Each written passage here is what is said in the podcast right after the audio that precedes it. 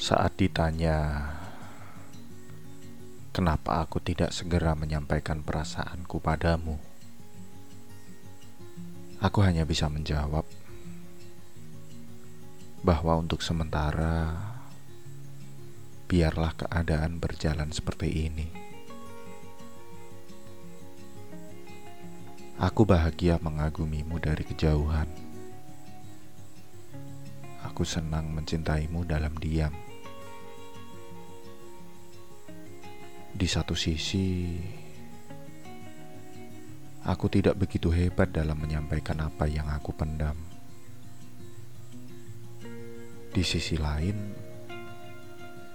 aku takut kamu merasa tidak nyaman saat kamu tahu segala rasa yang aku punya.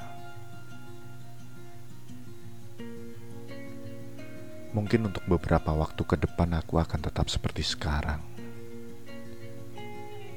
Berpura-pura dan mencoba seakan tidak ada apa-apa.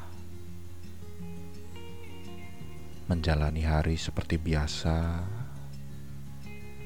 sambil mengumpulkan kekuatan untuk dapat mengungkapkan tanpa takut ditinggalkan.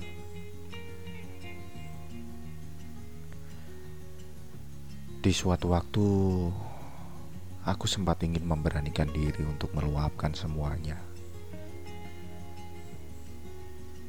Terpikirkan olehku untuk segera memberitahumu tentang segala rasa yang ada di hatiku. Aku pun menyiapkan semua yang aku butuhkan. Dalam hal ini, tekad yang kuat, pengharapan yang tidak berlebihan, dan mental tangguh agar tiada kecewa saat semua tidak berjalan sesuai rencana. Namun saat melihatmu dari kejauhan, keberanian itu tiba-tiba hilang. Dekat yang kuat menjadi lemah. Entah kenapa ada bisikan bahwa kehadiranku tiada berarti bagimu. Aku takut segala perhatian yang aku berikan sebenarnya tidak kamu butuhkan. Mungkin itu memang hanya di pikiranku saja. Aku juga tidak tahu. Tapi sepertinya aku lebih suka dalam kenyamananku sekarang. Aku hanya bisa berharap kamu tahu dalamnya perasaanku. Dan lebih dari itu, semoga kamu juga mempunyai perasaan yang sama. Ketakutan itu berjalan sampai sekarang.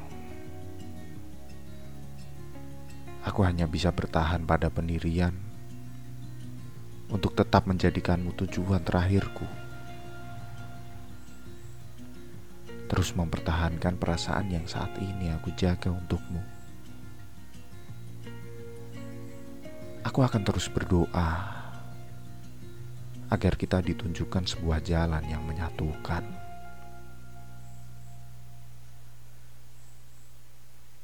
Aku sering berdialog dengan Tuhan. Dia selalu berkata bahwa yang harus aku lakukan hanyalah berdoa dan berusaha. Sialnya aku hanya pandai merangkai kata dalam memohon kepadanya. Aku selalu menunjukkan padanya bahwa menunggumu adalah keikhlasanku dalam mencintai. Tapi mengenai usaha, aku kalah. Terlalu banyak ketakutan di benakku yang membuatku tidak berani untuk melangkah maju.